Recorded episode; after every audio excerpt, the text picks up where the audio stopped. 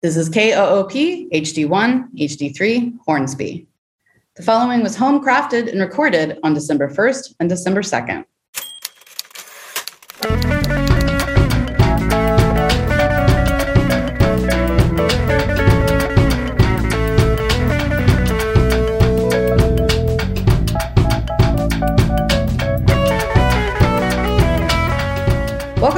Austin Chronicle Show. My name is Kim Jones, and I am the editor of the Austin Chronicle, Austin's independent source of news and culture reporting since 1981. You know, over the course of the pandemic, as we've been taping the show over Zoom and not in the KOOP studios, I've gotten into the habit of saying the show is home crafted and home recorded. But that's not entirely accurate this week, as we're actually recording this from the Chronicle office on 40th Street, just off the I 35 access road. Staff officially returned to the building this week, the first time we've all been together since March of 2020.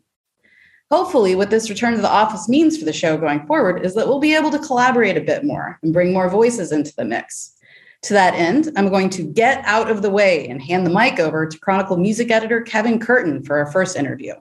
I'll be back in the second half of the show. All yours, Kevin. This is Kevin Curtin, music editor of the Austin Chronicle. And this week in our print edition, we have a very interesting story about the instrumental hip hop producer BoomBaptist, AKA Andrew Thagard, who's not only musically prolific, but also, in my opinion, has an elite independent marketing savvy. And the writer of this story is Julian Towers, who is joining us today. How are you, Julian? Oh, I'm great. Real great, Kevin. Thank you for being on our radio show. This is your first time on it, and we're happy to have you on our local airwave. Yeah, um, hopefully I can conquer them, just absolutely saturate my presence. Please, that's what it is all about. You will be accumulating townie points with every question you answer. So, I want to begin this conversation by giving a rundown of just some of the BoomBaptist release related rollouts that he has done that you are aware of in the last few years. Can you talk about some of the ones you encountered while reporting on this story? Sure, yeah. Actually, I can start with the one that's in the very opening graph of the story, which I try to use to fool readers in the manner that he did so with his Instagram followers which is for his comfort food compilation. He and two other producers riding off of J Dilla's iconic Donuts release before he died and sort of remixing and rethinking that. He made a fake donut brand called Comfort Food. And in addition to the fake coffee grinds you get with the record and you know the fake cinnamon swirl vinyl, he released a video when they actually ran out of that vinyl that was like a fake press conference where he was the CEO and he was you know like wow we're so grateful america is eating our donuts. And then one reporter asks him hey is it true it gives americans diabetes? And he goes into panic mode and compensates. He's very much playing this kind of like smarmy market man persona which is you know we talked about this like the fact that he's portraying this character interfaces with the fact that you know in the austin hip-hop scene he's kind of like mr market man. It's kind of the identity he's taken up very recently I think the origin point he localized for when he started with these marketing schemes, because he's been, you know, in Austin since 2009. He's been making music since before that, but only really in the last two years has things taken off for him in conjunction with these pretty outlandish release schemes of his. It was actually not one of his BoomBaptist projects, but with the Vapor Caves, he and his wife were working on the design concept for the record Feel Yourself and he realized that there was this whole theme of bodies that he wanted to just jump on. And it was sort of this idea that he could build out a kind of design presence from the content of the music, which I think inspired him because he had a lot of music he hadn't released that he'd been sitting on for much of a decade. And the one that really followed that up, which might be his most ambitious one, is this fake NBA Jam game that he developed, Boom Shakalaka. Boom Shakalaka. And I want to get to the Boom Shakalaka but let's go back to the Vapor Caves for a second, which is kind of an electronic oriented dream pop project. Or kind of, what would you say, vaporwave? You know, it, they take on a lot. They have that kind of like beach house kind of setup, which is sort of like, you know, guy and girl, you know, on their keyboards.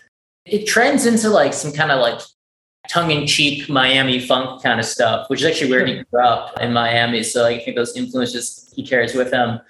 Yeah, it's definitely a vehicle for like a kind of throwback retro, but also kind of good to nod off to while you're like, it's like the stars are out and you're sitting in a chair that's probably overpriced. Right.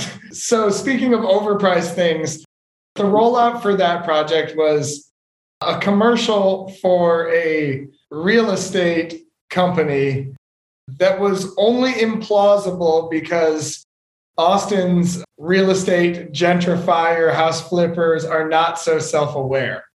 It's doubly self aware in his case because he is a realtor, house flipper man who has, in the last year or two, alongside his music picking up, he you know studied and got his realtor license and he's flipping houses all around Austin. I think he's making an effort to focus on creative people. You know, he has a dream of owning a house and he wants to do that too. But I think the strain that connects all this stuff is that like it's self-aware, it's making fun of like the corporate thing, but he's kind of aware of the fact that he's that corporate person, at least a little bit. So there's definitely some self-effacing going on.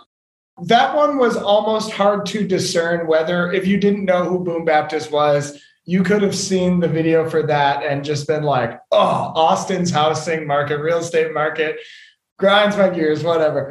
But with the Boom Shakalaka, which was oriented around the 1990s arcade style basketball game NBA Jam, he somewhat at one point was trying to convince people that he had signed some kind of a two way contract to be in the NBA, which is much less plausible. Yeah, he's definitely he's a 36 year old man, I guess 35 whenever that came out, and they tend not to really be sourcing from that age bracket too much. At least not that I've heard. He's also not the build we can say.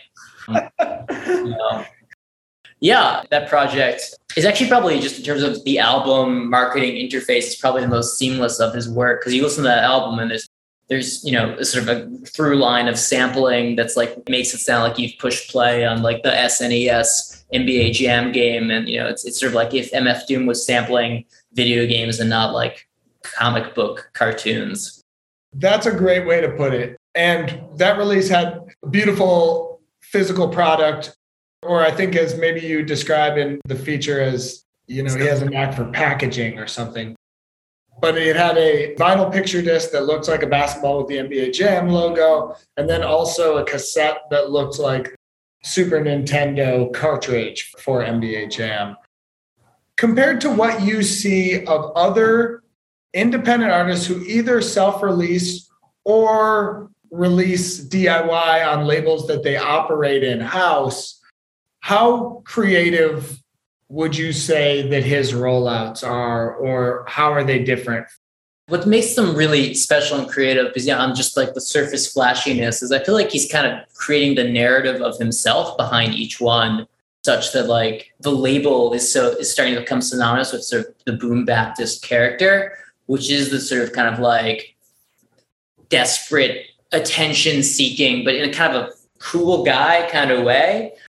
Where, you know, I mean, actually, the fact that his newest release is a sort of Rick James tie in is sort of appropriate to me because I feel like the BoomBaptist character is sort of this outlandish Rick James kind of like self-promoting, kind of scummy, but you're rooting for him anyway, despite those things, because he's so open about them.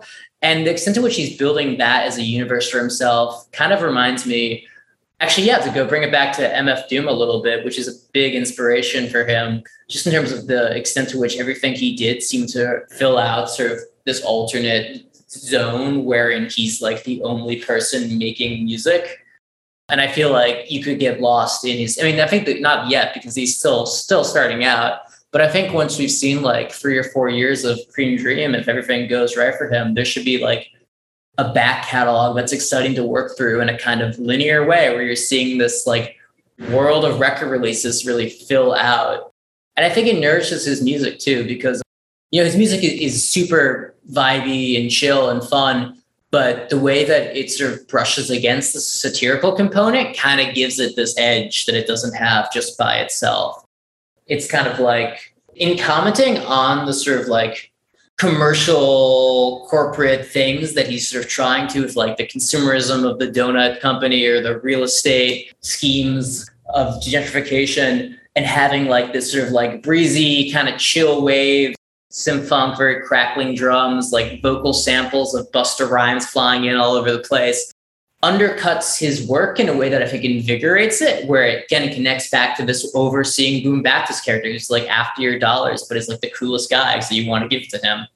Absolutely. And I think that it's all a great example for the many of us independent releasing artists on how to really look like you're having fun with your own releases in a way that's attractive to other people. You want to be part of that fun too. And you can tell, you know, for me, I can tell it's successful on his own micro level because when you go to the Bandcamp page, almost all of his releases, the physical copy is sold out, which makes it ripe for re release through other labels in the future. And I know that's already being done with Boom Shakalaka, but yeah, there's like the enthusiasm he has for the sale. For me, it lends to this anticipation of, oh, I'm interested in how he's going to market the next thing as much as what the actual product. I think a lot of people are probably coming to that conclusion as well because I think each release kind of angles to bring in a new segment of fandom who might be attracted to it, just pure aesthetics. Like mm-hmm. I think a lot of people who bought Boom Shakalaka are just basketball NBA Jam fans who are like, wow, this is sick. I want to hang this on my wall. I want this to be around because it looks really cool. And I've never listened to a Madlib project in my life, right?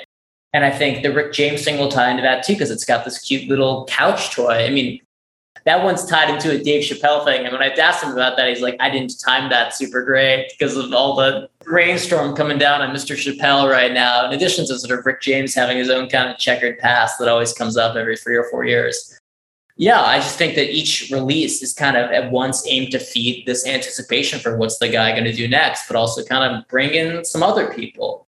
But he cares so much about his sort of wonky brand of instrumental hip hop, which I think is maybe worth talking about just a little bit because it's more unique than it initially seems. Because a lot of this stuff, you know, it sounds like the sort of like early 2010s, like chill wave kind of wavy synth stuff. And the drums are very crisp. It doesn't sound like boom bap at all. But he has throughout his sort of use of sampling, he'll like is very 90s in that he'll like bite a lot of rap lines from like, you know, Wu Tang or like EPMD records as you would if you were DJ Premier or somebody and I think if people are going to listen to his music after coming in through the aesthetic, they might find it's more unique also than a lot of other instrumental hip hop producers at the same time too. So I think he's really owning two lanes musically and with marketing and doing his own thing. And I think he's really reinvigorating both. I mean, this is a guy who spent about much of the decade sitting on a lot of the work he was doing because he didn't know how to contextualize it. And really the marketing has let him see the music for the value it has by creating a narrative around it where he can express himself. Yeah. And I just think he's sort of reaching a plane of confidence that's very fun to watch.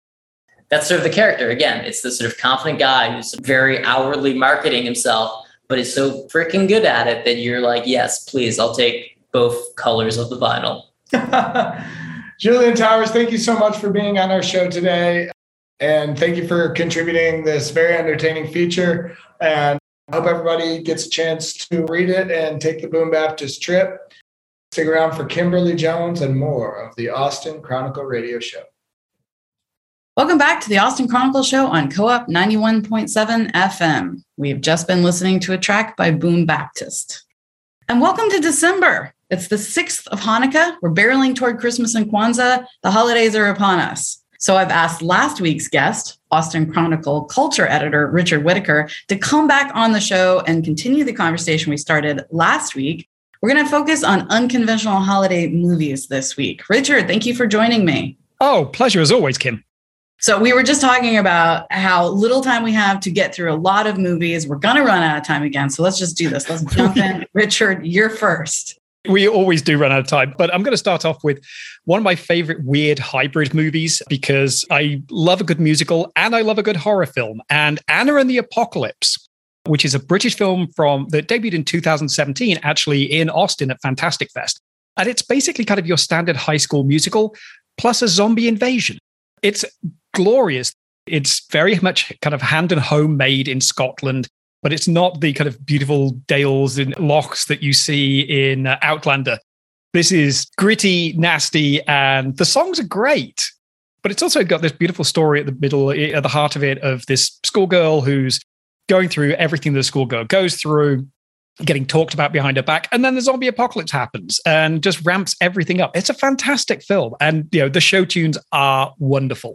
particular favorite, you will watch it and end up humming "No Such Thing as a Hollywood Ending" for months afterwards. It's just that you're going to be your new Christmas earworm. I warn you of that.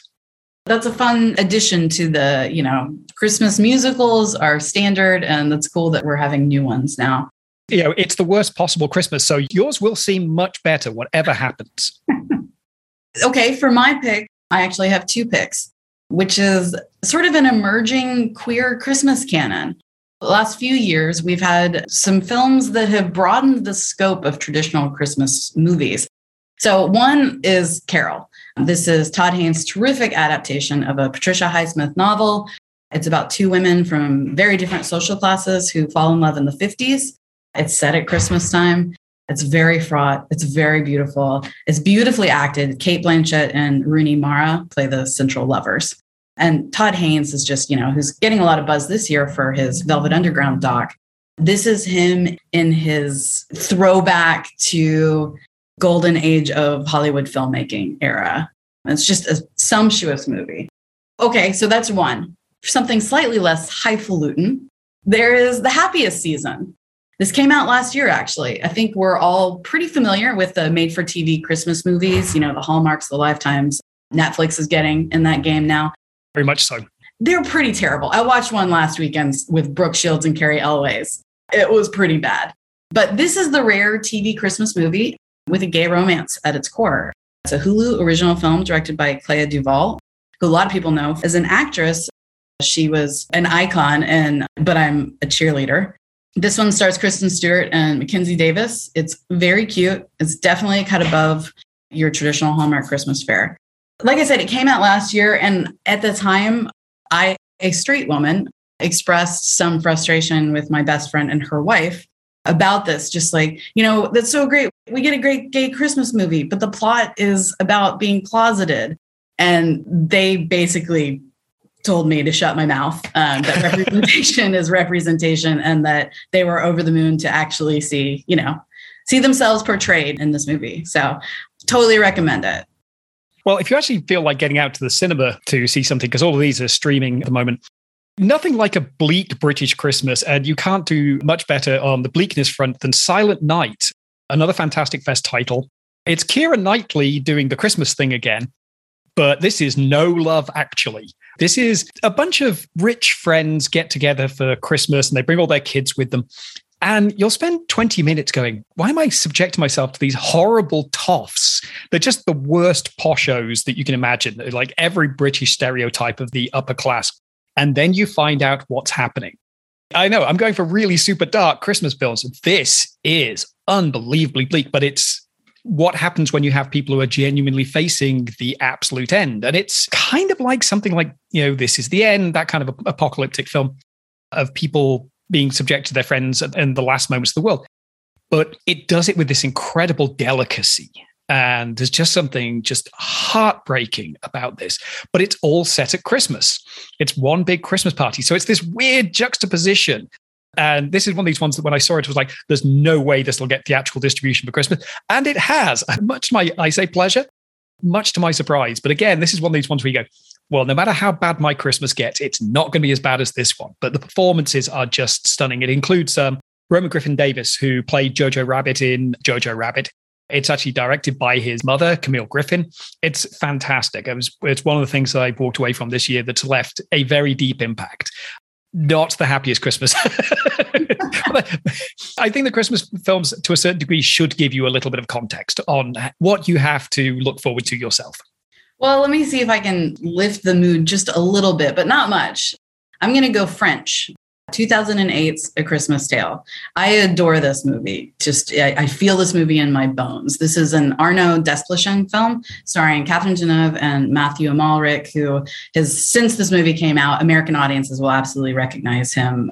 I guess most notably from which Bond? A Quantum of Solace, that Bond movie. He was the baddie in that. So this one is about three adult children gathering for Christmas at their parents' house. Their mother has a rare form of leukemia. Some of the kids are estranged, but they have gathered to test to see if they are a bone marrow match. So I said nominally brighter spirits than, than your offer. but it's a darkly funny film. Desplechin has cited Ingmar Bergman and Wes Anderson as influences, and you can really feel that sort of dark, dysfunctional family, but like some also some quirky elements and some magical realism every once in a while, a terrific soundtrack, and just like very lived in performances. You truly believe that these people are related to each other. And in one case, they actually are because Catherine Deneuve's daughter is in the movie. You know, if you're familiar with this director's work, you'll notice he remixes the same themes and obsessions and visual motifs and even names of his characters pop up in all his movies but it absolutely stands on its own it's set at christmas it's cold there's christmas music and it's just a very funny sexy it's a french movie that feels very american that's my recommendation richard well, we talk about alternative in a way of, of just going like, well, here's something where the story is alternative. I've got one that's a little bit off kilter. It is a straightforward Christmas movie, but it slipped under the radar.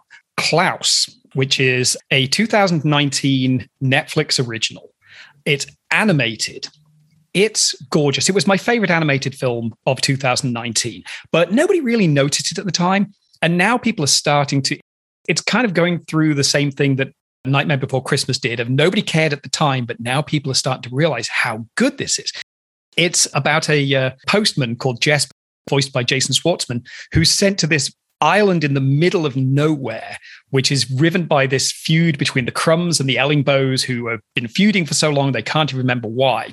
And he comes across the woodsman, Klaus, voiced by J.K. Simmons, who he's just this mysterious figure with a house full of toys. And he manages to convince Klaus, for his own reasons, to give the toys to the local kids and accidentally causes peace between the Krums and the Ellingboes, much to the chagrin of the clan leaders. It's absolutely gorgeous. There's this wonderful pastel crayon feel to the art, just fantastic. It's funny, it's sweet. The end is heartbreaking in the best possible way. You know, you will cry, but you know, it's kind of the origin of Santa Claus, just done so wonderfully. And there's little bits and pieces in there that if you really pay attention to, really fill the story out. This is a great little film. And I am going to throw, uh, you know, if we're talking about unconventional but speaks to you kind of Christmas movies, I'm going to throw one out there. You know, as everybody knows, not particularly local to Austin originally. And one great British tradition at Christmas is Jason and the Argonauts. I kid you not, the 1963 adaptation of the Greek myth. Every Christmas, this would be on every year just before the Queen's speech, which is, you know, when you kind of start falling asleep from turkey. It's incredible. I mean, the, the, the film itself is, it's not that great. The performances aren't, aren't wonderful. What you watch it for, one fantastic score by Bernard Herrmann, but two is all the stop motion animation by Ray Harryhausen. There's so many wonderful, memorable sequences. The ship between the crashing rocks, Jason fighting the Hydra. And then at the end, you've got the sequence where Jason is fighting seven skeletons. And you think about it, it was 1963, there was stop motion. This was all done by one animator. And you how was this done? And then you'll fall into a turkey coma. And that, my friends, is a very British Christmas. Well, it's funny. We did not tell each other our lists ahead of time, although I guessed a couple of yours. But I actually have for my last pick also a British Christmas tradition that in America is, I don't think anybody pays attention to this at all. This is the snowman. Oh, 19, yes. Yeah, from 1982. It's a wordless, it's adapted from a British picture book by Raymond Briggs. It's a wordless animated film, a traditional hand drawn animation about a snowman that comes to life. He hangs out with a little boy. They go flying and just have a night of adventures, and then he melts in the morning in a properly dark fashion. But this is streaming in America. Nobody talks about this movie here. And I gather in in England, this is Oh, it's it's a Christmas tradition, and not only yeah. that, it started the tradition of animated Christmas specials. So without this, no Wallace and Gromit. That doesn't happen. The snowman is where this whole thing starts. But this thing is so gorgeous. It looks like it's done with pencil crayons. It's just absolutely sumptuous. And you know, you talk about Anna of the Apocalypse song. walking in the air, you will be humming that for months afterwards. You will not get that out of your brain. It's really lovely. We're out of time, as always. Yes. So that is a wrap. Thank you, Richard, again for coming right back on. I want to also thank Kevin Curtin and Julian Towers for coming on the show. The show was engineered by Bob Daly and Andrew Solon, and our theme music was written by Kevin Curtin and Jonas Wilson. Richard, this one's for you. We're going to end the episode with a song from Richard's pick, Anna and the Apocalypse.